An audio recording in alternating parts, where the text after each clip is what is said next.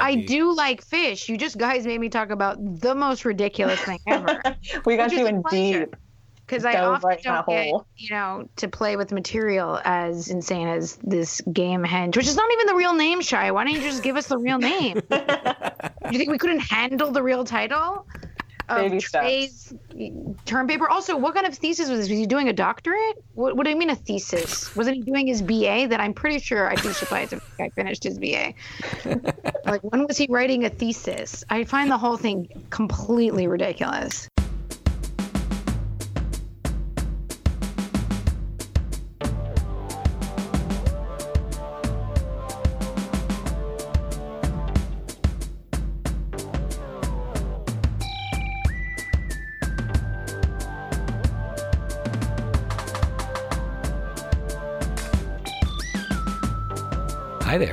And uh, here we are. Welcome to the Friday Night Movie Podcast, where I get together with my sisters once a week to talk about all sorts of fun stuff that we would have talked about growing up, either driving back from the movies with our parents or around the dinner table.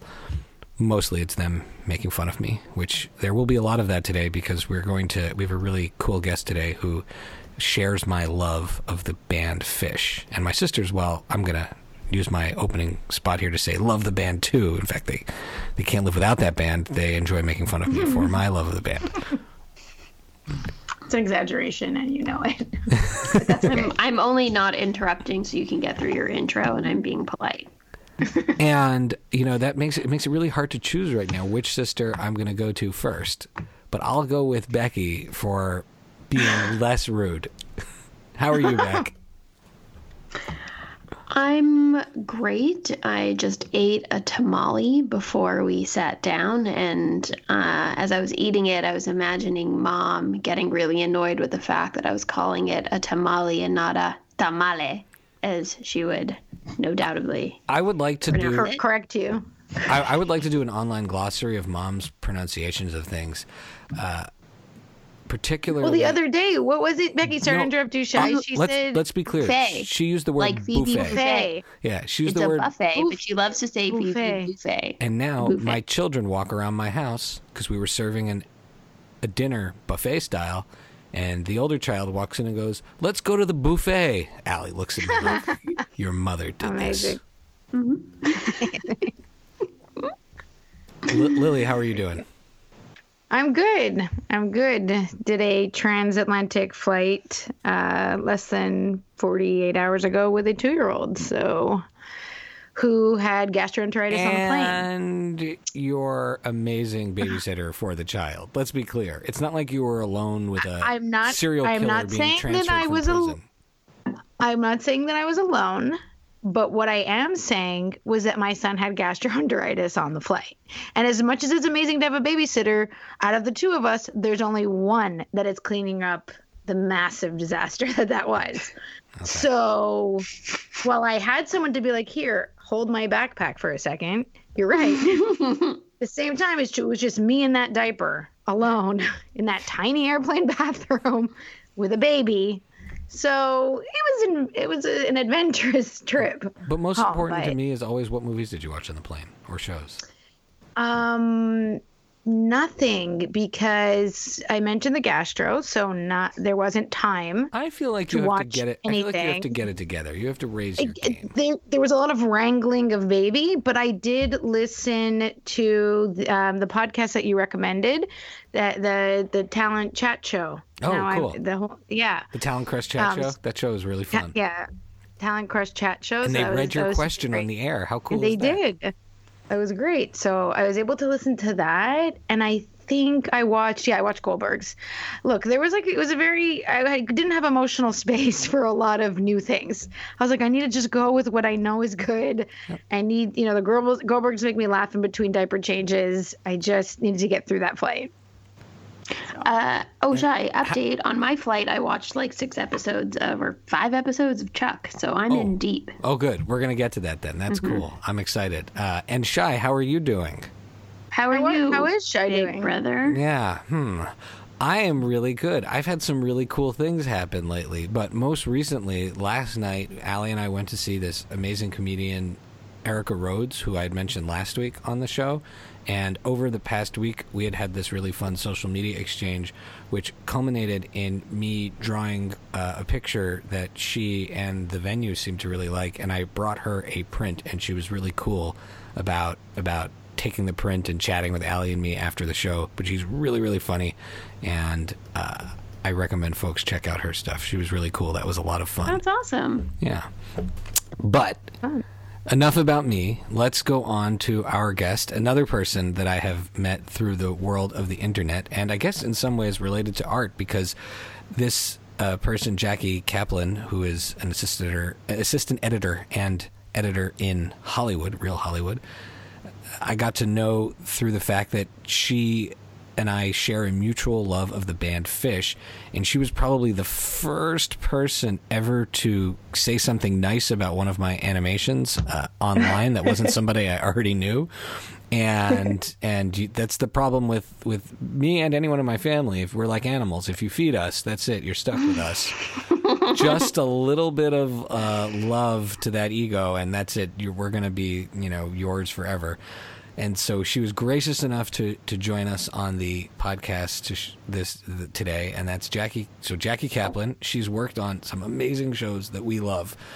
Superstore, Life in Pieces, which is a, a new addition to my top shows. I absolutely am in love with that show.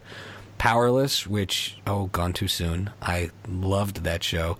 Stan Against Evil. You did. You got on. Uh, you yeah. were into that show like mm-hmm. from the ground running. Like uh, you, I remember the when as soon as that pilot came on, you were super into it, and it was great. It, it was hilarious. And, I remember you being very sad when they canceled it. It was a bummer. And there's and there's anyways, there's lost episodes that no one's seen. To me, that that show is unfairly stabbed in the face. And speaking of stabbing, uh, another show that I am hugely into, Stan Against Evil, is another show that you've worked on and co-edited episodes. So we're going to ask you about that. But most importantly, to bring it back a huge, huge Phish fan. And we just discovered in our pre-show conversation we've been to at least one of the same shows, maybe, yes. more. We don't know yet. So, Jackie, welcome to the family. Hi, thank you. I'm excited to be here. This is fun. Cool. Thank you. Um, so you're now with the three of us, and we're going to pepper you with questions. Some will make sense, some will make less sense, and then you'll join us for all of the rest of the shenanigans of the program. So, yes, are pepper ready? away. I am ready. Okay, so first of all, you, you you've built up the suspense with me in particular.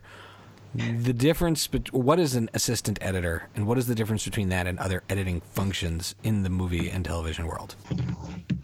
Yeah, so I think a lot of people are familiar with what an editor does. An editor takes the footage that they shoot on set or wherever they are, and they are going to cut that together into the film or the show that you watch. Every time there's a camera angle change, that is a decision that the editor has made. And a long time ago, they used to do that on actual film with, you know, you had to cut the film and splice it together. And I'm too young to have experienced that, but it uh, everything's done digitally now. And an assistant editor differs from an editor because we're basically in charge of any media coming in and out of the computers.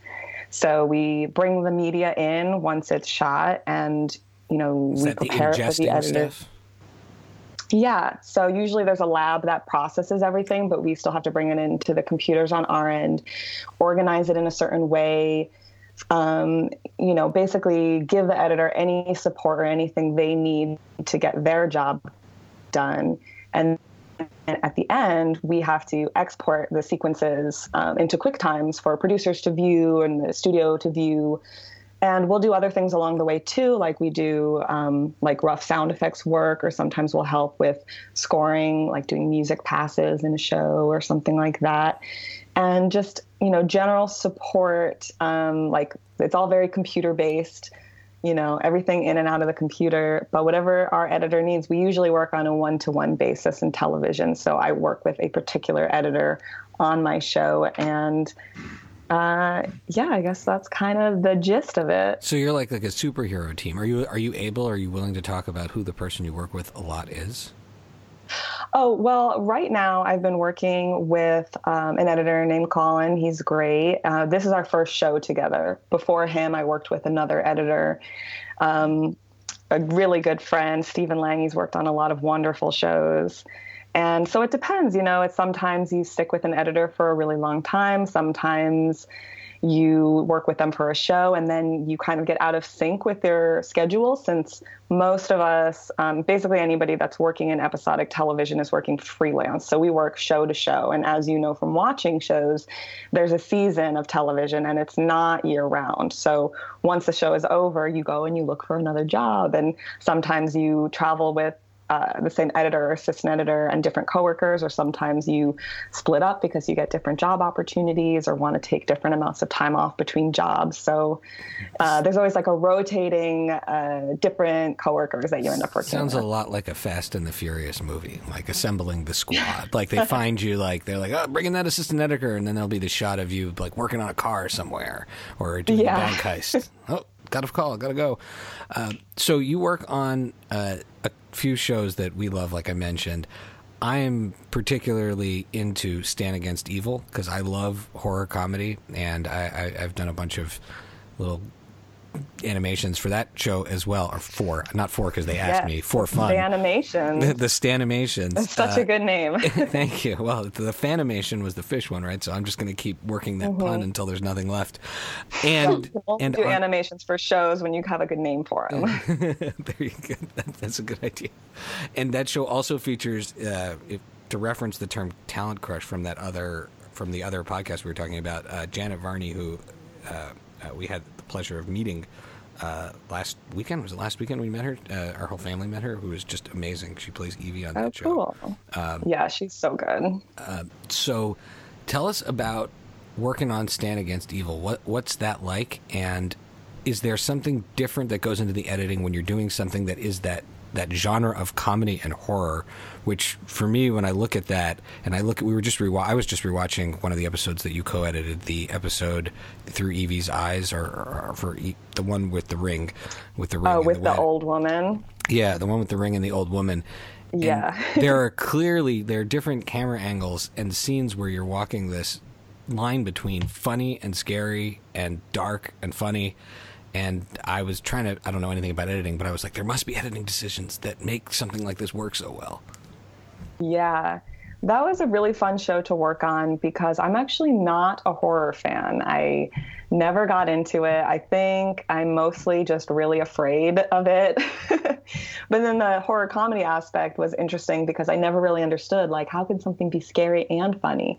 But I found it really fun to work on because I feel like maybe I just had such a like neutral palette to work on the show with, like no expectations or anything. And it was fun to be able to do things like do the sound design for a horror film, and you know, which is such a different uh, type of sound design than like a comedy where there's really not much going on in the sound effects world. So being able to like build those like soundscapes per se, and then um, music is so important in horror films, and then you have to balance it with the comedy and um, there's a lot of visual effects because you do a lot of green screen or a lot of there's a lot of like um, puppet type things too. So it was a very different show for me to work on, which I think is good to have. You know, you work in horror and you work in drama and comedy, and you bounce around and you get different experience from different types of shows.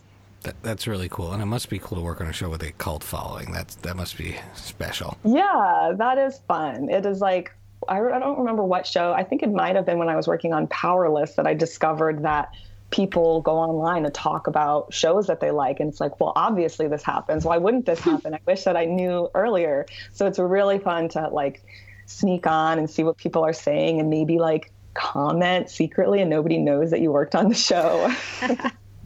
So we should start doing that with our cousins about this podcast, right, Lil and Beck? yeah, yeah, yeah. So Becky, um, you're in. Can the... I? Can oh, Lily, oh. fire away. I'm gonna. I just want to. Can I? If I could ask uh, Jackie a question that I feel yeah. like is on everybody's mind. Wait, you've been told repeatedly, no more asking me to ask questions. You, we, we got Jackie. We got a specific complaint two weeks ago that we were too polite around each other during the guests. So Lily, just ask. Be bold. Yeah, just Fine. ask. Um, yeah, I wanted to ask you something that I feel like is on um, all our listeners' minds is what is John C. McGinley like? So. Oh, so I only met him once because they shoot in, I think, Georgia. Well, so. yes, this was another. Sorry, my other question was do you actually are you do you actually get to see them shoot or is this something that's a bit separate from the work you do that was actually the question uh, it's a great question. It depends on the show. So, Stan Against Evil, we were working in Santa Monica, Los Angeles, and they were shooting, I think it was Georgia. So, we were totally removed from production. And I met John once when he came over to, um, I don't remember if it was to watch something. So, it was really nice to meet him. We didn't really talk much or anything, but that's very different from the current show I'm on Life in Pieces where they shoot in Los Angeles on the Fox studio lot and that's where okay. we work too and everybody is there. So I don't I don't see them every day. I don't have like a reason to go to set but sometimes I'll walk over just to watch or say hi or see what's going on, and that's really nice because you you definitely feel more involved when everybody's there and you see you know all the different crew members and their sure. I, I mean, I would imagine that like that makes sense. It would be like you know comparing it to sports, I guess. It would be like the difference between getting to be at the game and doing mm-hmm. other work that like you're a bit removed from it and you know being near the players. Um, but but in technically does it not influence your work that you actually do? Like because i would imagine automatically oh it'd be so much easier if you could actually see them be up close and see them acting and be part of it but it probably i guess one thing has nothing to do with the other yeah, it doesn't necessarily make a difference. Um, whatever they shoot on a certain day will be processed overnight by the lab, and that lab will be local to wherever they're shooting, unless you know you happen to be working on a film that they're shooting in some remote location. Then there's going to be other logistics, but you know we'll get the the footage, which we call dailies, the day after they shoot it. And so it doesn't really matter if they're shooting on the lot with us or if they're shooting in another state. It's pretty seamless. I, will, I will say that, like, it's pretty cool that, you know, that Jackie is there when they're. So, like, I, I know, I mean, at least for film, right? Uh, maybe it's more like popular people realize that what you know there's one whole part that they film and the acting is super important and the writing is super important but none of that matters unless it's put together properly. And Shai you know that you know that from recording music. And Becky obviously you know that from being in you know the industry. And then even just from a writing perspective it can be good but it still needs to be edited always right? Mm-hmm. and so like it's a crucial part of it coming out and the timing you know what I mean? Like, especially in that, horror comedy. Yeah. yeah, and comedy timing is so important. It's, you know, it's that all of that like makes it really important in terms of like how it's appreciated at the final end by the audience. And then that I guess true. I never we, thought about the fact that you wouldn't necessarily need to be there to see it being performed or recorded to then having to like get all this information on your computer and be like, okay, now make this super funny. Mm-hmm. So it's pretty impressive.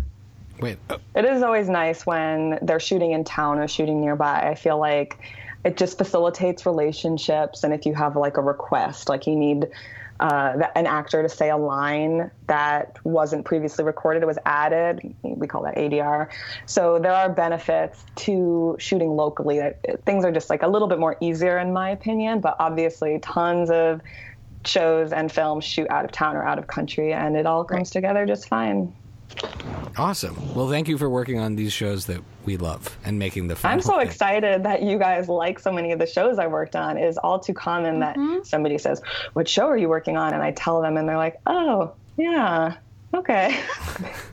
That's um, hilarious. So not now, with this crowd. Not yeah. Well, we, yeah. we watch an enormous amount of television in this family. Uh, so let's talk about Phish because I, I lured you yeah. here with the idea that we talk about Phish uh, band I've been into. I remember first listening to them in Jewish summer camp in Bunk Eight at at the camp I went to, and the counselors put on Reba. It was the first Phish song I ever. Coolest heard. counselors ever. Yeah, but but pretty typical for Jewish summer camp counselors of the early '90s. That's all they did on. I was 11 at camp when when I saw my first. I got my first cassette like tape from one of the counselors, and there was a Phish song on it, and I remember being like, "What in God's name is this?"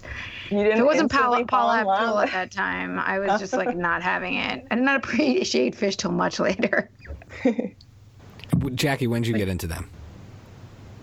Um, you know, I listened to a small amount of them in high school because one of my older brothers was a really big fan.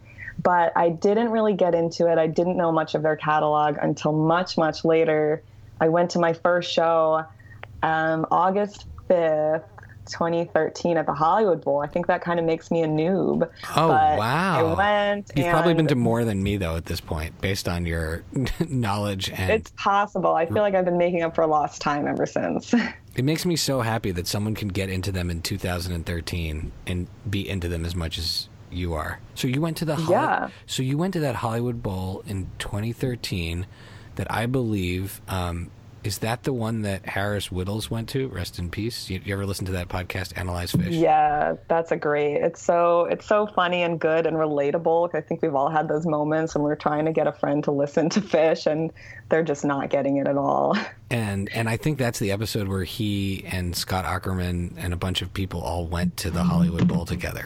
Uh, Yeah, I think it is. There was another Hollywood Bowl show, I think one or two years earlier, but I'm pretty sure that this show is on that podcast. that that was the summer one of my kids was born that summer and that was the summer where every night and i still tell her the story my younger one she every night i would go and feed her because uh, i did help with the feeding and we'd go at whatever o'clock in the morning and the show would load up on the Phish live Phish uh, app, um, particularly on the West Coast shows, and I would put the the music on, and I would sit there and fall asleep uh, with her on my chest, you know, feeding her, Aw. listening to that whole summer tour. And today, to this day, when I sit with her in the chair in her room, and I asked her, I'm like, "What did we do when you were little?" And she's like, "I slept on your chest, and we listened to Phish songs." And that was the 2013 tour. Oh, it's actually That's such a so cute, cute. story. so that that tour has I have a lot of affection for it. That was that was an amazing tour. Okay, so we now we're going to bring it back to movies. We're going to merge the worlds of Phish and movies together. We invented a game, not invented a game. We named a game as best we could. We are the inventors of this game. We created it. It- no one else has ever heard of it before or tried to play anything similar ever in all existence of all time. So we're we're, call, Copyrighted. Yeah. we're calling it ca- Trademark, copywritten, cast Friday cast away, not cast away because I don't like that movie. It's cast, comma, away. or No, dot- it's cast dot dot ellipsis, dot. ellipsis And away. here's how I would pronounce it. Can I please pronounce it? Yes. Cast away. Okay. That's why there's a comma, not an ellipse. I I learned grammar in Canada. Maybe Canada, cast away. You know, and we're gonna like cast. up, up, and Maybe away. it's away We're- question mark. Cast away. Uh, yeah, Oh. I feel like that could be a good one too. we're we're going to we're going to cast, cast a fictitious movie, and I and I suspect Phish fans for generations have been playing this game, which is. I guess we can back it up, and Jackie help me describe this. But Trey Anastasio, the lead guitarist and principal writer for Phish, not the only writer for Phish, while in college, wrote his college thesis as a musical piece, kind of like a rock opera, although it has a lot of jazz in it. And it is called "The Man Who mm-hmm. Stepped Into mm-hmm. Yesterday." and it- a lot of keyboard. There's a lot of keyboard. like maybe I even mean, too don't much. say that like it's a complaint. Like after song number five, I was like, I've had enough keyboard. Oh man.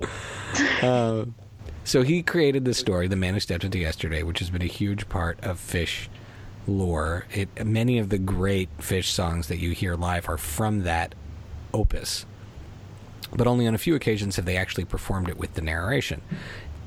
I and in al- its entirety. and it's and in its entirety. So that that is the That dragon. is a real shame to hear. That, that is. that is the dragon that all. I would say at the core, the reason why, and no one can really explain this. I think why all Phish fans keep going every night is because that night might be the night where they play all of Gamehenge. hmm You can't can't miss a show, especially not a Sunday show. But you just never know what they're going to pull out. Th- there you go. And so I had my sisters, as part of this, listen to the actual bootleg recording from mid '80s. I don't. Are you guys aware of how niche this is? Like how very, Yeah. very specific lot it of is to fans. it. There's a There's lot a of lot. I think. I think that's fair to say that there are a lot of fans. Now, I want to know the percentage of the ones that are going as deep as this work of quote unquote art. This is, I thi- honestly think most of them, like, I think we're a pretty crazy bunch. oh yeah, for Do sure. Do you think most Phish fans are fully aware of this bootleg thesis? oh yeah, I think Absolutely. I think many. This is not it. just like a, a small group amongst Phish fans. No, No. no. This was I remember like hearing about this at summer camp in like let's say if I first heard of Phish in 1992, in 19 by 1994 I was fully versed in the full story and I hadn't even heard the whole rock opera yet. Oh, wait, Shai, when was your first show again? So my first show was 97 was uh, December 30th 1997 and I saw them Oh, that's awesome. so I saw them 97, 98 twice, 99 and then didn't see them again until they got back together after they broke up. So Lily, you I asked you to to try to review the plot of this. Can you please just recap for us what you discerned as the plot I- of this story? The plot is that somebody that you guys like wrote a term paper No, the plot many of the, years the ago. story. No, this is the plot. Somebody that is a famous musician who's very respectable, who has a very famous group among certain people of a certain age, I've discovered, wrote a term paper a long time ago. And then you guys some like it was it's I guess secretly released. Clearly he's never released it as like a thing. If this is not a thing, is what I've decided. Because if it was a thing, there'd be like an actual way to listen to it. Whatever you sent me, some of those recorded in our basement. Well, in that's- my I think that's thinking, part of the folklore. yeah. I'm, I guess it is now, and now it's too late because now he can't do anything about it. But like, I feel like back then, if this was something that was supposed to be a thing, it would have perhaps, I don't know, taken more of a professional life. Okay, here's what it's about. Here's what it's about. Thank you, Becky. There's a bunch of lizards living in the forest. Also, and then a bad I guy need to shows take up. issue with that. he And could not come up with a better name than lizards for these group of people. But they weren't. They are actually- lizards. Are they actual lizards? This has always been We a question We don't know if it, that's. no, I think think they're people that are called the lizards. I don't think they're actual lizards. Because then, anyway, so there's a bunch of people called the lizards living or in the they're forest. lizards. Or think slash they're lizards. lizards. That's always what I living in the forest. And then a guy comes in pretending to be like some nice, humble guy, like, oh, like maybe I'm just like a wandering lost soul. Will you take me in and take care of me? And then he infiltrates and he overthrows their power and becomes an evil ruler. And then the lizards have to rise up against him. And that's about as far as I got. Slash, I, I don't got remember. that he like steals their instruction manual. No, he takes it to somebody else's house. Steals it for himself. instruction Nobody else knows how to read the instructions anymore. Because I'm like, this doesn't make sense. And then he becomes powerful to them. Then we cut to a guy who's shaving in the bathroom, notices a door in his house that was never there before. He gets Narnia'd back to where these Oh lizards God, I not some kind of people. I didn't really Yes, listen to the whole thing. Okay, you you, you No, have it's like in the first five minutes of listening to this thing comes out, the story, but it's so hard to hear. Like it's like this is not a proper vehicle to understand a story of anything of any sort. These people he are gets obviously. Narnia to the lizard people, and then he overthrows the bad guy. Then his whole thing is that he's supposed to try and help the lizards or lizard people to get the instruction manual back so that they can control their own people and kick out Wilson, the bad guy. Who it's interesting that you say that he seemed like super nice, but I feel like he. I, I get the impression that you're trying to say that he was like tricking them. I feel like he showed up and was like, "You guys are can't live without this book," and he just takes it. I, I'm not really sure his motivation. The point Okay. is that Can we? uh, so the, so I can can't tell cast wins it. Wait, I, I think you guys I'm have done a great excited. job setting up the story. Now Can I we're gonna cast, cast, it 'Cause away. I have some good ideas. Becky, all right, all right. I was gonna put Jackie on the Yeah, spot, but go- go, for yeah, it, I'm Beck. excited. This is great. Okay, so I think Wilson obviously has to be played by Daniel Day Lewis. Oh wow. Not I- even I a question. oh, so I had Ian McShane. No, no, no. It's Daniel Day Lewis. Then I don't really know who the other characters are, but I'm imagining like a ragtag group of lizards. And I've only been able to cast two of them so far, but 100% have to be played by Steve Buscemi teamed up with Issa Rae. Done. I feel like they are the lizard people. yeah, that's a And then I- broad selection. No, but I think that's the point because like anyone could be a lizard, and how funny would they be together being like the lizard, Steve Buscemi and Issa Rae? I feel like that's like a buddy comedy waiting to happen. yeah. Um, and then I forgot about the transporter guy who like goes back in time, but You mean the main Or character? through- He's like the main character of the story, I but thought Wilson that's was. Well, he's well, just the bad guy. Well, then obviously, if it's you the know main it doesn't character, really if it's the main character, I obviously want Reese Witherspoon to play it. So there we go. So you're doing a gender swap. Okay. All right. That's Yeah. cool. All right. Jackie, over to you. So we've Wilson is the villain. Daniel Day Lewis Yes. is, and or I, I put in Ian McShane, but do you have a, a Yeah, those are, I really like both of your suggestions. I put down a couple. First of all, you know, obviously he's like the most evil person to exist. And the scariest person that I can think of when I think of television, I don't know if you guys ever watched Oz, but that show has permanently changed my opinion about J.K. Simmons. He is the ah. scariest Oh. person ever. So, you know, if you haven't seen it, he plays this really terrifying white supremacist. Mhm. I've seen I've seen a few Great evil episodes. Character.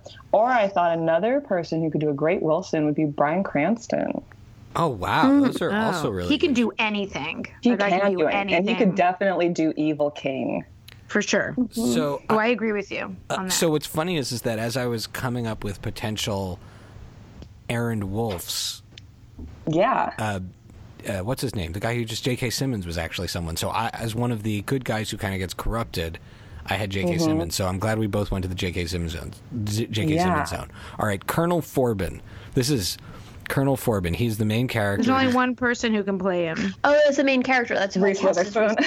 Besides, yeah, I don't know where I like, I did not the- choose Reese Witherspoon. Really? I just Guys, the, So there's only one person that could play him. It's What do you David not- Krumholtz. It has to be David Krumholtz. David Krumholtz. Crumbles. In fact, he's the only person I casted in this thing because, to be honest, I was like, it's clearly him, and I literally cannot spend another second of my life on this thing. So, I and- Jackie, do you know who, do you know who, do you know David Crumbles. I don't know Krumholtz who is? this is. He's David- from Numbers. I don't think I do. Yes, you do. You've seen him everywhere. he Oh, plays he's the nerdy brother on Numbers. He's in Ten Things I Hate About You as the nerdy Oh, I uh, love Shakespeare him. guy. They like, I like would gets with the totally Shakespeare. watch him. Yeah, I'm- he's in everything. I'm looking him up now, Do you and buy yeah, him as Once a his former face, military colonel? I, well, anyways, okay. I had more of Yeah, like but a. whoever this thing has to be some kind of like Nebuchadnezzar Jew. There's no way I ever imagined anybody else in this character. that's not the direction I went, but I'll definitely take your suggestion. I think Also, I thought Colonel was his nickname. I don't actually believe this character was ever in the military. Okay, so I bet Jackie and I, I went a little because because Colonel Forbin's sort of an icon of bravery for me. I, Yeah. I, I went I went a little bit more chiseled, but Jackie, you go first. Okay, so I feel like for most of these, I put two ideas. Maybe I was second guessing myself, but I put Tom Hardy. Oh wow! Oh my god, you went a very Oh, different direction. Wow, it's very Lily. That's a very. I, feel like what's I happening feel like right Jackie's now. taking this more seriously. than- I'm a very Right. serious person. I- Uh, but I don't understand why everyone's having a hard time with Reese Witherspoon in that role. I Oh, feel like, if it could everything be Tom Hardy, it could be her. Yeah, for sure. I'm open to bending gender boundaries, but also, I mean, Tela is the beautiful woman he falls in love with, and it's not like we can't have two women, but it, this is just the story Yeah. is that I love Corbin is supposed to be a it's two women. guy. Okay, so I feel like if it's two women, I want Reese Witherspoon and Tracee Ellis Ross. Those are going to be my faves. They can switch out which who wants to play which role, but I love those two. okay, all right. I feel like now Tracy Ellis should definitely be Korben Dallas. Yeah, you're right. Colonel Corbin. Colonel I don't Corbin. know, Shai. This thing is the worst. I don't know how else to It's the best. It's so good. okay, so It a. is I feel like. Jackie, we might now, you and I, be coming up with a podcast in itself, which is just Yeah. getting You together have. with I Phish think You need to leave Becky and I at the door here And just ma- run and- free, the two of you. and mapping out the Gamehenge television universe and like Yeah. coming up. You So- should make the game. You should option it and do the book series, the board game, the video game. You Lunch guys would have like a ten my, fans. My dream, do my my my my my dream, Jackie, is to one day animate this whole thing. Um, but Oh, you take- should definitely do it. Quit, People you should love quit your job. Quit your job. Just do this. Yeah, clearly this is a winning idea because you know they, Okay. Because nobody's never made had it to into anything All right. since he recorded it. This is something I find amazing. If this was a thing, it would have become something.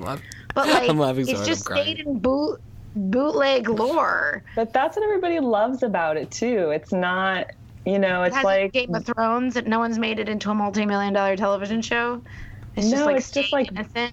Yeah, it's just like being more of a word of mouth thing and not, you know, top 40 hits is just part of what makes it so wonderful. And there are a few things that aren't like optioned into a multiple, and this is something we've complained about. There, right, right? Like, look at what's happening to Star Wars, and I love Star Wars, but right now we're about to get like Star Wars' expanded Right. universe is getting so complicated that I can't follow it anymore.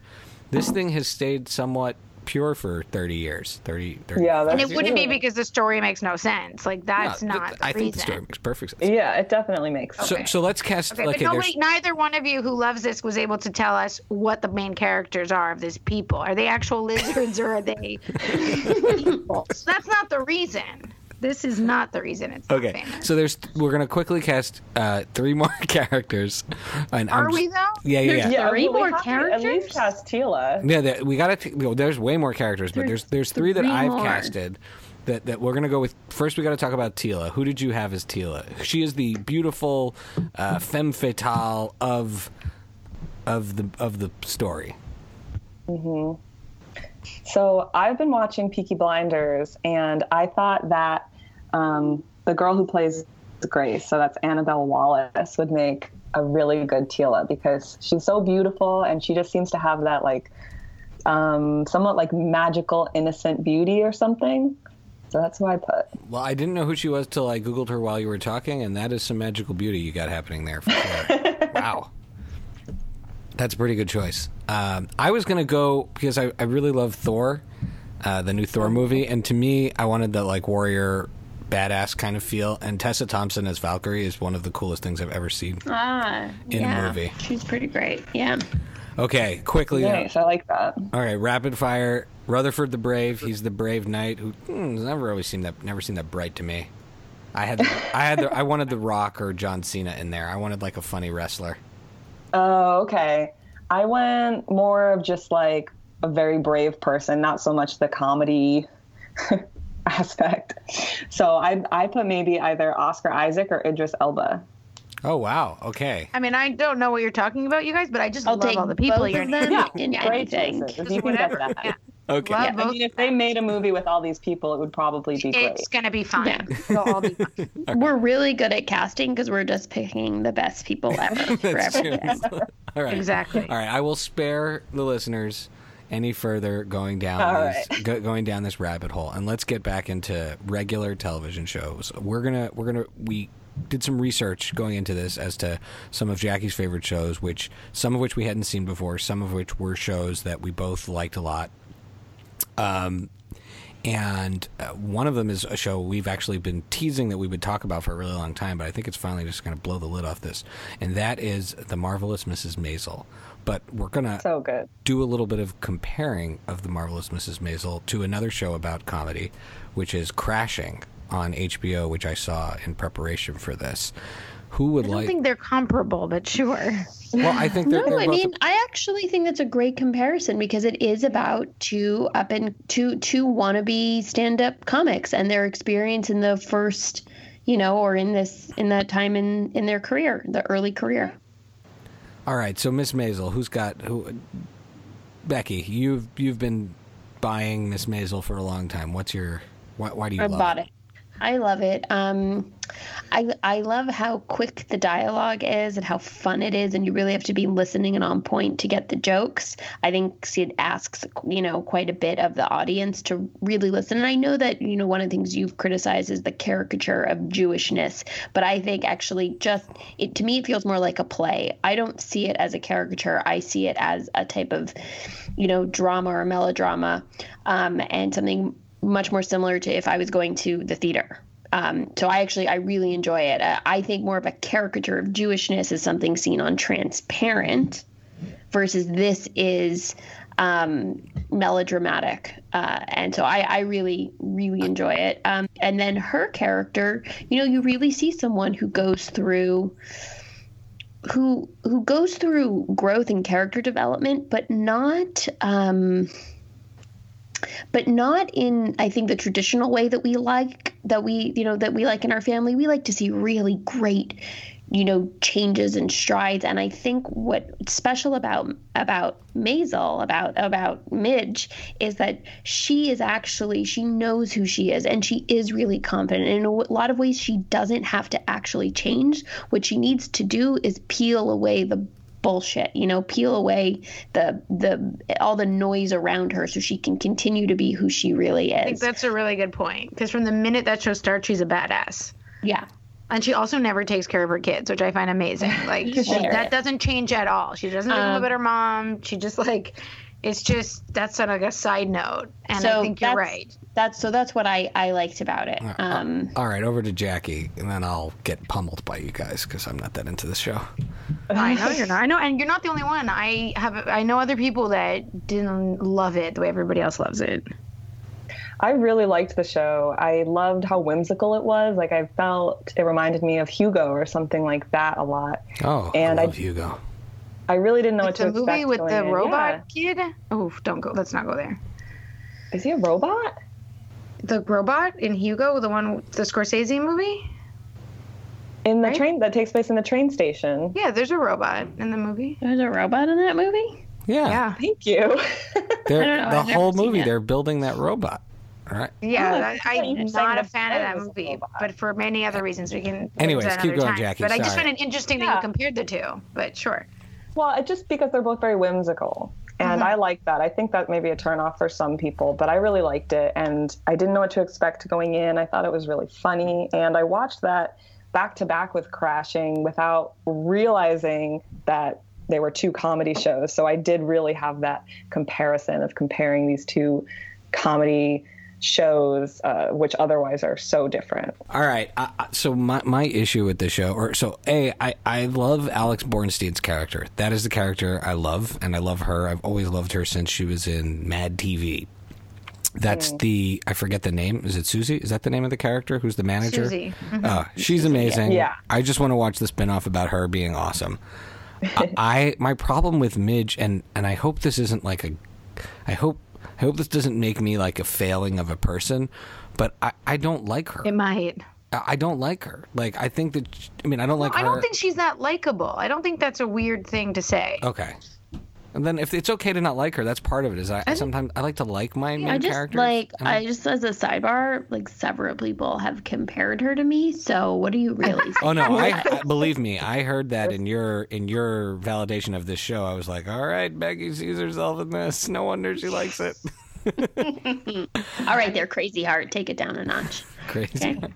That's a that's a story for a different time. Okay, we'll get into that bone. Uh, um, but I, uh, I, uh, so I, I don't like her. But your description of the show as a play and Jackie's description of it as whimsical helps me understand what it's offering a lot more. I didn't really know what it was right. promising me, and when you put it, in, yeah, I think there's like, sorry, yeah, keep going. No, I was gonna say when you put it in that context, it, it fits a little bit more for me. Right, because I think what you know, where Jackie, although the Hugo thing threw me off because I have so many issues with that movie. Jackie and I, we can get together another time and talk about it. Okay. But the but I do think that there is that touching on that whimsicalness that Shai you brought it up was like when you and I did the, I had a really fun experience. I was watching the show, I was about halfway through and I was loving it. Then I talked to Shai and I was like, oh man, I don't like this show anymore. You know, you kind of like don't took listen it down to his peg. poisonous words. It's wonderful, and you just got to make it through to the end right and i think that like no, I, I, I really listened to what i was saying and and it's okay he poked a bit of a, a hole in it and that's fine. It kind of made me see it from a more critical eye but one of the things that Shai had said was you know i don't really like shows like the mad men type shows where it's clearly just about the wardrobe. And the funny thing is that i never got into mad men and i do find shows that are over stylized just like to me it becomes more about that. su- I, sorry i think this has and, substance this right and i think that that, that that's a good point. That yes, it's very over stylized, almost to the point of whimsical, and then you have the part where that over stylization becomes more as if you're watching a play, and it's not without substance. Say no to Tony Shalhoub. So everyone, no, exactly. I love Tony Shalhoub. Going head to head, those are some great scenes. No, those are great scenes, and I think that it does when you do watch it all the way through. Um, the character, the very specific type of character development of the main character is not often seen. Where she doesn't, I don't think she's that likable. I actually don't, you know, again, she's never with her children, doesn't give a shit about her children, which I find just like a weird thing. She's like the, the show, she's like the Ross of that show. Where are the kids? Right. And she's just like, yeah, whatever. Somebody else take care of my kids. And like she's acting. That doesn't that bother me. At, that doesn't bother me at it all. It's not that it bothers me. I just think it's hilarious that she's just like, this is normal at this time. If you have money, you don't really need to take care of your kids. And I was talking to somebody else about it, and I was like, she's like on Downton Abbey when they bring them the kids for five minutes, they like say hi to them, and then they leave, and that's like good parenting. And I just find it interesting that that's woven into the show. But her um, making it and like having this goal and how it you know is not she's not allowed to have it and then finds a way to get it. I just find all of that really fascinating. And there are very few female driven shows like this. And that has to be said that there really aren't with a character that is kind of complex in the way that she is um, and who's who's faulted. Like she definitely has issues.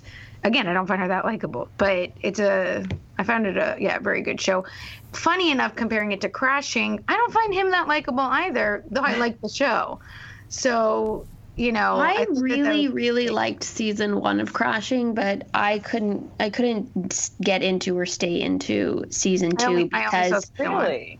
I yeah, I mean, season two was better. I thought it I- was really. really Okay, I'm gonna I'm I'm gonna give it a try again. I think I, I what happened was I was in like a television rut. I was in like a TV watching rut, and I wasn't very enthusiastic about anything at that time. So that I think that could have been what was holding me back. But just So- based on, I found season one to be quite funny. So Jackie, what? Yeah. So what? Mm-hmm. What made you? What, hey, what makes you like Crashing, and why season two over season one? I am stuck on episode two. So. Oh um, no! uh, well, I mean, there's a lot, a lot been going on, but for me, it, it's this weird thing where Louis, to me, and we all know all the creepy stuff that's come out about Louis C.K. did the like depressing life of a comic thing on such a high level of art, and then life kind of imitated art, imitating life, imitated an art. That other versions of that are a little bit uh, just I, it's hard for me to connect to, and I love stuff about comedians and comedy. So that's for me. It that's where where I'm at with it. But I haven't I haven't made like a big judgment on it. But between that and Maisel, at least Maisel, even though I didn't like love it, felt fresh and, and weird and different. That's Well, a good point s- about Louis. I never watched Louis, so I don't have that point of reference. But I just thought it was really. I mean, I agree that I don't love Pete Holmes as a main character. He's kind of like Yeah. Really weird. Yeah. it makes me a little uncomfortable. But I just think the show is funny, and I like having all the guest comedians on. And I did listen to an interview podcast he did. I think it was on Fresh Air, and he talked about how the show compares to his real life, which Exactly. I That's- interesting. That's what I was going to say. That's what actually made me like the show more. I had already started watching it, then read a fascinating interview with him. Then I liked it more after continuing to watch it because it's really incredible how much that is his actual story. He mm. did catch his wife cheating and had married young and like completely had nothing from one second to the next and relied on all these people that he knew to sleep on their couches and you know get into the business and I was like, oh wait, wow, that's like super But uh, raw. Shai, the the reason why I think you're gonna have a hard time with it, um, which is where I got stuck in season two, is that his whole character is that what separates him is that he's this nice person. He's Christian. Right, He's he's nice. Christian. He's a good guy. You know, he doesn't drink. He doesn't sleep around.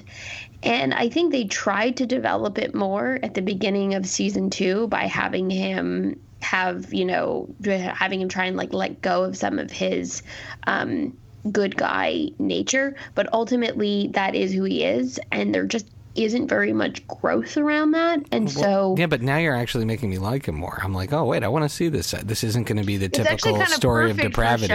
Oh, I'm interested no, no, in no. this. So, so what does like- separate yeah. him, what does separate it very much from a show like Louis, is that he is a he is a good person by all accounts. You know, he's a nice person. He's a caring, thoughtful guy. He's not the tortured soul. He's not the tortured artist who's getting drunk and messed up and can only function, you know, in that state. Whereas a lot of the comedians that he's interacting with are like that and are, you know, very hard and mean, um, but funny. Um, so maybe for that reason you would like it. I just Yeah, I I, wasn't feeling like like he was evolving enough. Well, you But guys have doesn't sold mean me it's on not this worth show. watching. okay, but we need to move on because we have to finish soon, and we need to get to the most important show here. All right, Ooh. go for it. Um, I'm skipping the one you had in the middle. Just move on. okay. Um, Life We'll in do hi- Pieces. I I had it um on my um and I wait. Is, is this one of Jackie's favorite shows? And you get to work on the show, or is it just one you work on? I I I mean I I like the show. It's a great show, but I I watch it because I work on it. Oh, okay. Because sure, you have it listed Okay. under Jackie's favorite Oh shows. well, look, I'm not the most perfect I- notes right. You know, by all means, go into the Google document and edit it at Okay, some point so in the week before. I watch Life in Pieces because it is Okay, so- hilarious. So Jackie, maybe you don't get appreciated 100% because you have to work on it. So that'd be like, you know, you have it's your job. Right. It's But a different as- experience. Right. But you just need to be rest assured that there are fans out there that think it is hilarious. That's and- awesome. So glad. Yes, and I just want to toot my own horn again in this episode because recently I said to Shai, um, you know, it was recommended to me to a friend. I want to say my friend Amanda. Um, so I'm going to give a shout out to my friend Amanda a long time ago who recommended to me after I had my kid. And she was like, just, you got to watch the show. You're to laugh so hard. But there was no way because I live on like a deserted island somewhere. There's sometimes it's hard for me to get certain TV shows. So I actually wasn't able to see more than the pilot and just dropped it. And the other day I go to Shai, you know, Shai, I, and then I eventually had picked it up when it came on Netflix. And the other day I go to Shai, you know, you got to watch the show with Dianne Wiest. It's uh, called Life in Pieces. I think you're going to find it really funny. And then we stopped talking and whatever. Then he sends me a text message or to our group chat, and he's like, you know, guys, Dianne Wiest is like having a comeback. She's on. She must be on two shows because I started watching the show with her on it. It's so funny. It's called Life in Pieces. I wanted to take my throne and phone and throw it out the window. So hold on, as is tradition on the show, Classic Shai. on as is Yes. tradition on the show. So Jackie, we have a tradition. It's called "I Told You" Yes. shows. Have you I heard about this? finally get one. I find it's always Becky that wins. And if, if, finally win. if you convince someone else to watch a show, which, like, I'm gonna give Lily this in in terms of what's right in the universe, but the actual person who convinced me to watch this was Jackie. So both of you, so Lily, you're gonna have to share this. That's what I've oh, decided. Both of you are going to get an "I Told You" show, and the thing that I have to do as a result of that is call you a genius. Jackie, you're a genius. Lily, you're oh, a genius Thank you. publicly Take it. for turning me onto this show. What one of the things that we talk about a lot on our on our podcast here is the joy of watching certain things with our mother. She is absolutely one of the funniest humans in the world. And when you watch something that makes her giggle so hard that she like cries and laughs at the same time, No, she she couldn't breathe. Yeah. She like had to ca- she could not breathe because one of the funniest episodes I think I've ever seen of television, and I, I I don't know if you actually edited that one episode, but it doesn't matter, Jackie. We'll just pretend that you did. The Thanksgiving episode uh, from season No. one.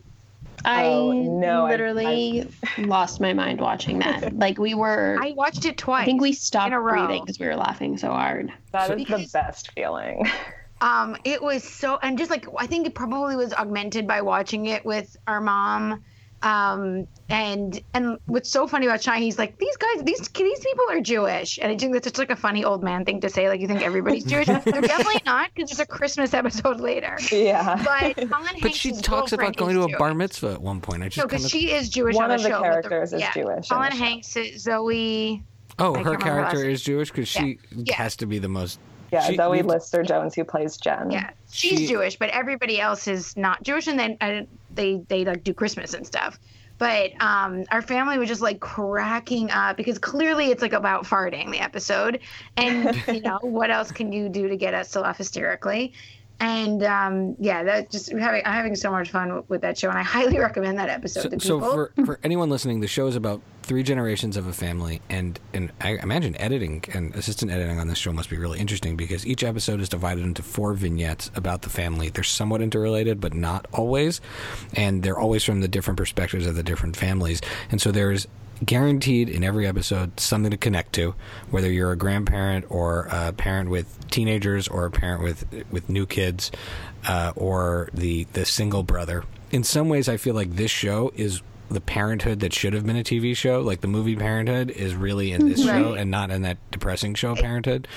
Right, exactly. Like the one like that has a lot of fans, but it's like a more of like a serious drama as opposed to this, which reminds me more of the actual Parenthood movie. So I will gi- I will give this show another thing, which is uh, Lily's other term that you coined, and that is showendipity, which this serendipity for shows when they come around at the right moment in your life.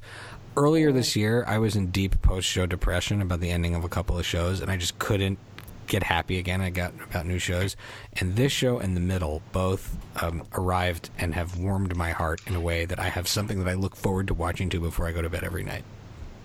Oh, that's so nice. Uh, okay, let's go. Now, around. if you meet anybody, like if you're hanging out with them, you could just let them know that we really like it. I mean, it's not a big Yeah. deal. Huge fans, huge Oh, fans. yeah. So rather than ask Jackie for weird favors that uh, will get her in trouble, let's just we'll hint sort of more Tough subtly. Let's hint more subtly. And Lily, who who's your MVP of the show? Slash and like so two separate things, comma slash. Which of the four vignettes do you identify with the most? I, I suspect we all or or look forward to the most. I well, the vignettes always change. Yeah, they're not don't always the same combos. Y- Yeah, exactly. Oh well, there there are different They units in the show though. There's the grandparents. That's true. there's Yeah, the different. Oh, I see what from you. there's the dude from Mm-hmm. Newsroom. There's uh, the Colin Hanks, jo- Zoe Lister Jones family, and then there's the the Oh, older family. I- yeah, the older sister from Breaking Bad. Um, the actress is from Breaking Bad. so who's your MVP? Betsy Brandt. Yeah, Betsy Brandt. She's so funny. She, I think, like she doesn't get enough credit because I've only seen her in those two things, but those characters are so wildly She's- different. She's Yeah. really funny. She She's she really really deserves funny. more credit for how funny cre- she is. yeah. But on that note, since Lily's taking forever to answer, um, I think Zoe Lily forgot the Lister. Jones. No, is Zoe Lister- just yeah, it up. she- her yeah, Jen, she's my the one that plays my- Colin yeah. Hanks' wife. That's my she's the MVP. MVP. Hundred that's percent. She's like Her my- Yeah, I look delivery forward is to her watching. delivery is hilarious. that I look forward to watching, and the episode about the two of them with the newborn and trying to get some sleep, and him being arrested, and her going like, "Oh, great, now you get to sleep. You always find a way to sleep." That is my life. When he eh, no, and and literally like it's taken from real life because when he says to her, "Stop." Why are you counting? It's not a competition, but I did it like last time I wrote it down. I mean, I can't. We, my husband actually says that to me. He goes, you know, stop, stop counting, stop keeping score. And then, like an hour later, you know, I was up with her three times last night, and I'm like, oh my when god. he's like, "Don't keep a score, don't keep track," and he's like, "But just to let you know, I wrote it down, and last time I was up longer, and I just thought that was so funny. I Yeah. love that that He's the little part. So I, I'm Uh, with you. My MVP is 100% Zoe Lister Jones. That I'd never seen her in something before the show. She's absolutely hilarious, and there's definitely a Jewish thing. I assume she's Jewish. Um, or She is, I think so yeah, she Um, is, but in real I- life too. or half Jewish. I at feel least. I feel like she her everything that has to do with her is stuff that I identify with, either having experienced or seen through her eyes, and she's hilarious. I look forward to her moments the most. So she's my MVP. How about how about you, Jackie? Do you want to, or do you just want to say you love everyone? And Oh, um, well, I, I think she's fantastic, and she's definitely the character that I feel I relate to most because I, I mean, she's like hilarious and awesome, and obviously that's how I see myself. but um, I so I love her, but I also love Dan Bakkedahl who plays Tim. I think I was he's I was just about to say that, Mm, and also But I'm- he plays I'm a lot still of like creepy people on other no, stuff. I'm and trying. I'm he's- still recalibrating, and I'm I'm I am almost there, but I'm recalibrating from watching him on Veep to watching. Oh my him on god! I thought it was so He's funny on Veep. so hilarious. But he's so So disgusting. disgusting like the worst. We both came to the word disgusting simultaneously. Yeah, he's Maybe I need to disgusting on rewatch Veep. it. and it's really There's hard to interest. recalibrate with him as being this like goofy dad. But I like how he is a bit kind of like gross by accident when he's like so gross with his kid's girlfriend Clementine. And he's just like so awkward and he's always like, ah, Clem. Like it's like so Like, weird. it's a for when he tries to be friends with her. Like yeah, as if they're like cool that's so friends. Clem. but yeah, but um but I I also again feel like there's an opportunity for somebody to be so different in a character when he's normally plays such a creep and everything else. Hmm So I think you're right. And then I just want to also I have been on the Colin Hanks bandwagon since seeing Orange. You County. have you have Orange been. County. I have been on the Colin, and I felt Oh. like he's never gotten his moment, and now I feel like he's sa- he's You got. have He, always you have always been on that bandwagon. I will give you that. It has been many many years. You have you know, been. at least once on- an episode, I have to say, like, my God, his dad is Tom Hanks. Every episode, I have to say at some point during the episode, I'm like, guys, guys, that that's Tom Hanks's kid, people. And I'm like, you know how comfortable you have to be with yourself to put yourself himself on television. He really stands on his own. He really exactly, stands on his he own. He does, and he's not trying to be his dad, and I respect that a lot. Um, they look so much alike. I know, I well, know, but um, yet he's walking around being his son and just like being his own person. So, so that's so, so what we're Gang. saying is, Jackie, is that we mm-hmm. when we uh, well, as we wrap the segment, that when you next see Zoe Lister Jones, just give her a big hug for us. Tell her she's invited to all of our kids' bat mitzvahs and bar mitzvahs. yes. Um, and we feel like we went to Jewish summer camp with her. All right. Uh, as we get to the, we're going to wrap up now, and we will talk uh, about this is where we do our shout outs and our what we are watching. Now, we talked a lot about what we were watching, so uh, we'll just quickly go through if you have shout outs or something you want to plug uh, that, that, that people are watching. Uh, Lily, uh, the people should watch. Lily, go for it. Um, I'm going to shout out to Bonsai because to Bonsai Retro Club podcast because I was listening to their Forrest Gump episode and I was talking back to them. And I feel like that's a really good sign of a good episode of a podcast when you interact with it by yourself and they were talking about like their you know, you know the favorite character the worst character whatever and i literally was like oh my god yeah that guy's the worst so i thought that was pretty funny i was in a store while i was doing this listening to them so i was like i gotta mention that was a great episode and um shout out to Steph because I'm highly my friend Steph. I'm highly enjoying Catastrophe, which I was able to see while I was in the United States of America. It was on Amazon Prime, and I was able to access it. Um, and then I just want to say that um, I'm really enjoying my next guest. Um, my next, what is it? My next guest needs no introduction with David Letterman on Netflix. Really, really enjoying the interviews that he's doing. Um, he's only done four so far, and then Tina Fey is coming up, and I think they're very well done the way the whole structure of the interview is. And it's like some part is pre filmed with him going to the people, like some project of the person or their hometown or something, and then goes, cuts back to interviews. And actually, his interview with Jay Z was fascinating. Awesome. So, cool. Highly recommend. All right, over to Beck. Um, I'm gonna give a shout out to cousin Vanessa, who I uh, haven't seen now in about three weeks. Can't do a show oh without talking about cousin Vanessa. Uh, really, really excited for my reunion with cousin Vanessa. Hey, girl. Um, and I've been watching Chuck. I've been enjoying it. I'm going to report back when I think when I finish season one. But really, I've been listening to more Armchair Expert, and uh, and I've been loving it. The episode I listened to today was with Zach Braff, and it reminded me like how much we used to love Zach Braff. Remember that? Remember well, Scrubs? JD for the long Scrubs. until Adam F. Goldberg arrived on television, JD was my spirit animal yeah. on television. So it was a great, it was a great episode to listen to. I actually really enjoyed it, and uh, and it like remi- like rekindled my my love for for Zach. Well, he has a show uh, currently on television. you could watch it. Now I'm like, I'm gonna watch his new show and see what that's about. So I think it's about a dad who quits his job to be a podcaster. So I'm like, kind of, I'm kind of afraid. I'm kind of afraid. Maybe you shouldn't watch it. Yeah, yeah. it seems like it's it. Just, my, yeah. I have not quit my job though. In case anyone's curious, this isn't a desperate call for help. Jackie, what about you? Anything you'd like to plug or or shows you're watching or oh my god, friends work? Um.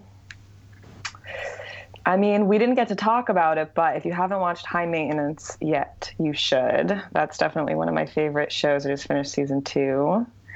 Oh. And uh, I mean, do I am I supposed to do a shout out? I feel like so nervous now. You can well here when as we do our to. shout outs, we can come we can come back to you to do it. To, so I'll, I'll, do I'll do my shout outs and I'll give you a ch- chance to give yours because I kind of have a few. That, yes, that, go ahead. I, I, have some fun ones this week. Number one, I want to give a shout out to my buddy Ashley who was uh, doing the Groundlings thing this last few weeks, and she had a performance the other night that I wish I could have gone to, and I bet it was amazing. So Ashley, if you're listening, you rock. Um, she will one day be an amazing showrunner in, in Hollywood. I, I know it, and so does everybody else who knows her. She runs the Wendi McLendon Covey fan site and is one of the best parts of being part of the Gold Nerds family. So, big shout out to her, and you can follow her uh, online at Wendi MC fan site, and she also has other various places you can follow her. But that's where, if you're a Goldbergs fan, you should check her out. Uh, there is a speaking of independent film. You mentioned independent stuff earlier. There is this director named Evie Marie Warner, who is uh, doing an uh, an Indiegogo funding campaign for uh, Program Detectives Inc. I've done an animation for one of her previous uh, works, uh, 15 minutes, I did an animation for. But this is their latest thing. So check out the Detective Inks Indiegogo page and donate and support independent film. It seems like it's going to be really cool program. Um, uh, I've been diving into a bunch of podcasts. We mentioned the Talent Crush chat show earlier. That one I highly recommend. Um, I'm, I'm, deep into the Janet Janet Varney's JV Club. I know that has like a million fans, but I can't say enough nice stuff about that. There's this podcast that we listened to for a few minutes the other day altogether, but I keep listening to, and it's called Fit Bitch without a I in the bitch. And these comedians, uh, Jack, you might appreciate it. It's because it's actually LA based. It's comedians go to fitness classes and then they review them afterwards. and amazing. it's not. I will. Wa- I will listen to that. That sounds amazing. It's it's really fun, and and I don't even like working out. Right? Like, there's nothing about this podcast that when you if you know me, you'd think, oh yeah, this is something that well, I no, I know to. because you pitched it, then it has to just be purely hilarious because you would never listen to a workout podcast. Yeah, and so it's funny, but it's also kind of down to earth, and um, I I don't know, I don't know anything that they're talking about. They talk about mirrors and yoga mats, and pe- people who actually do these things probably will find it extra funny, but I really like it, and um, and last last but not least, this is a podcast that I've. So I'm doing all podcast shoutouts this week, I guess.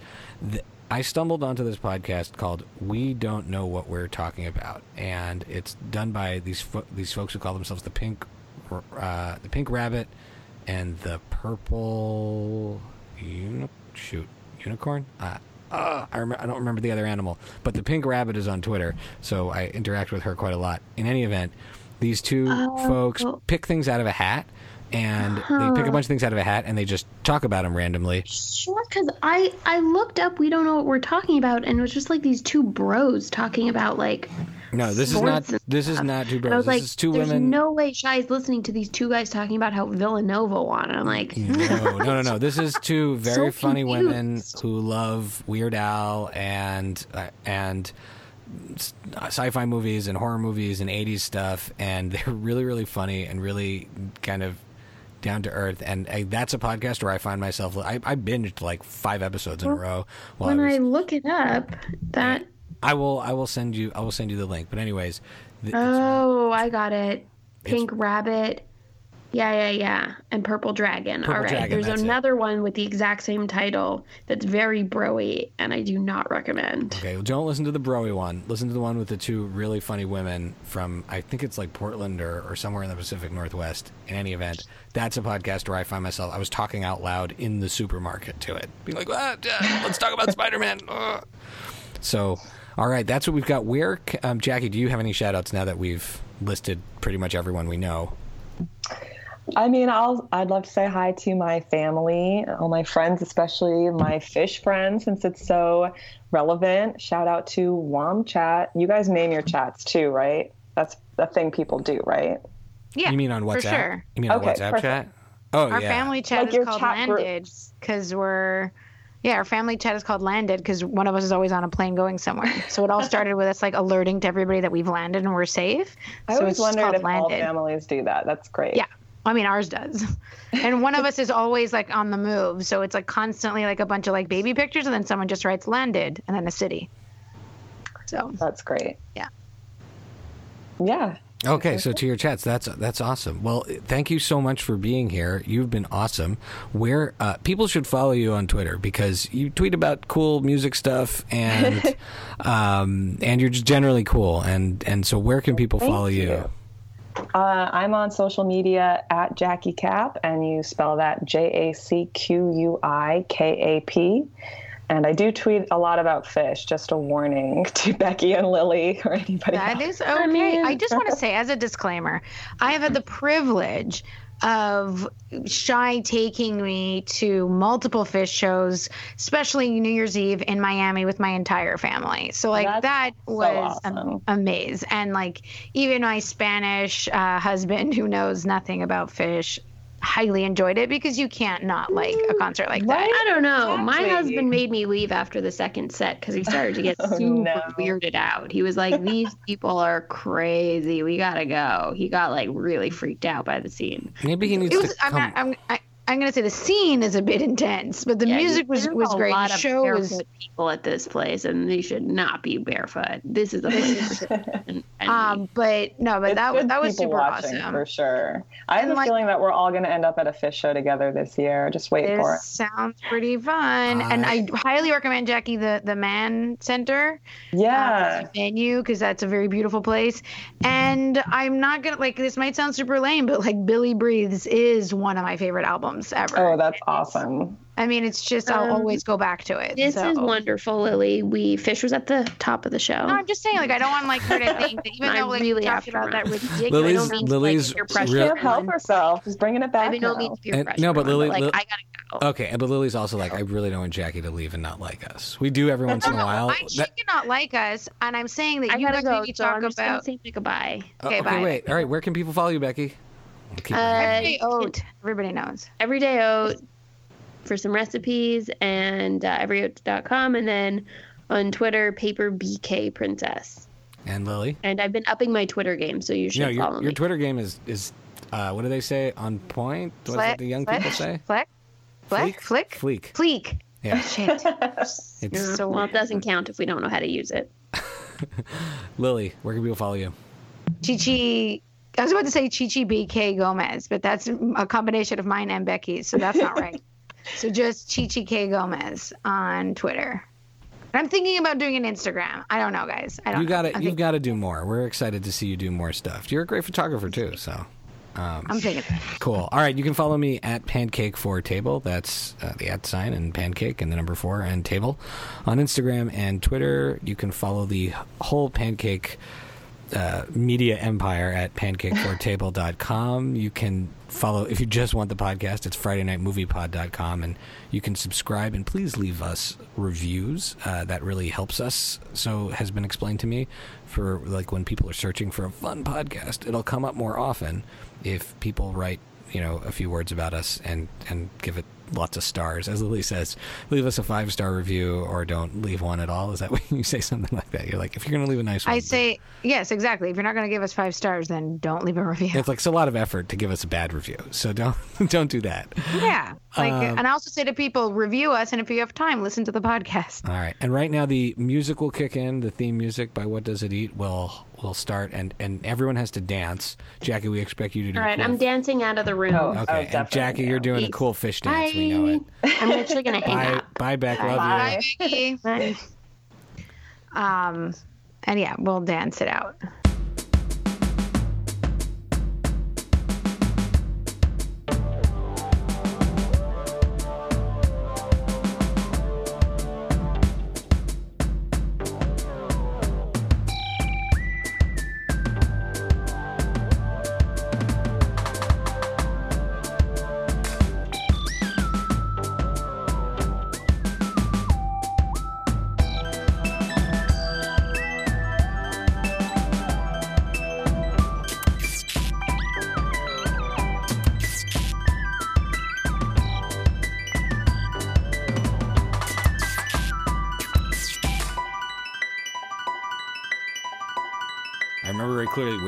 Standing when they played Isabella. So that was That is so cool. So I'm That looking is, at it it is now. so cool, but like I'm totes about to interrupt. Oh, that's my sister. This is cray board boring. So, you should. I we we should include the the the WhatsApp chat going on back and forth between me and Lily as you two geek out.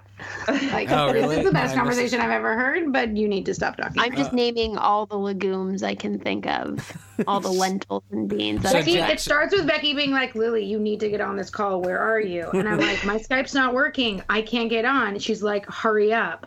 And then I'm like, I'm coming. And she's like, hurry up. And then I get on the call and I'm like, wait, I'm on the call, but I've already fallen asleep.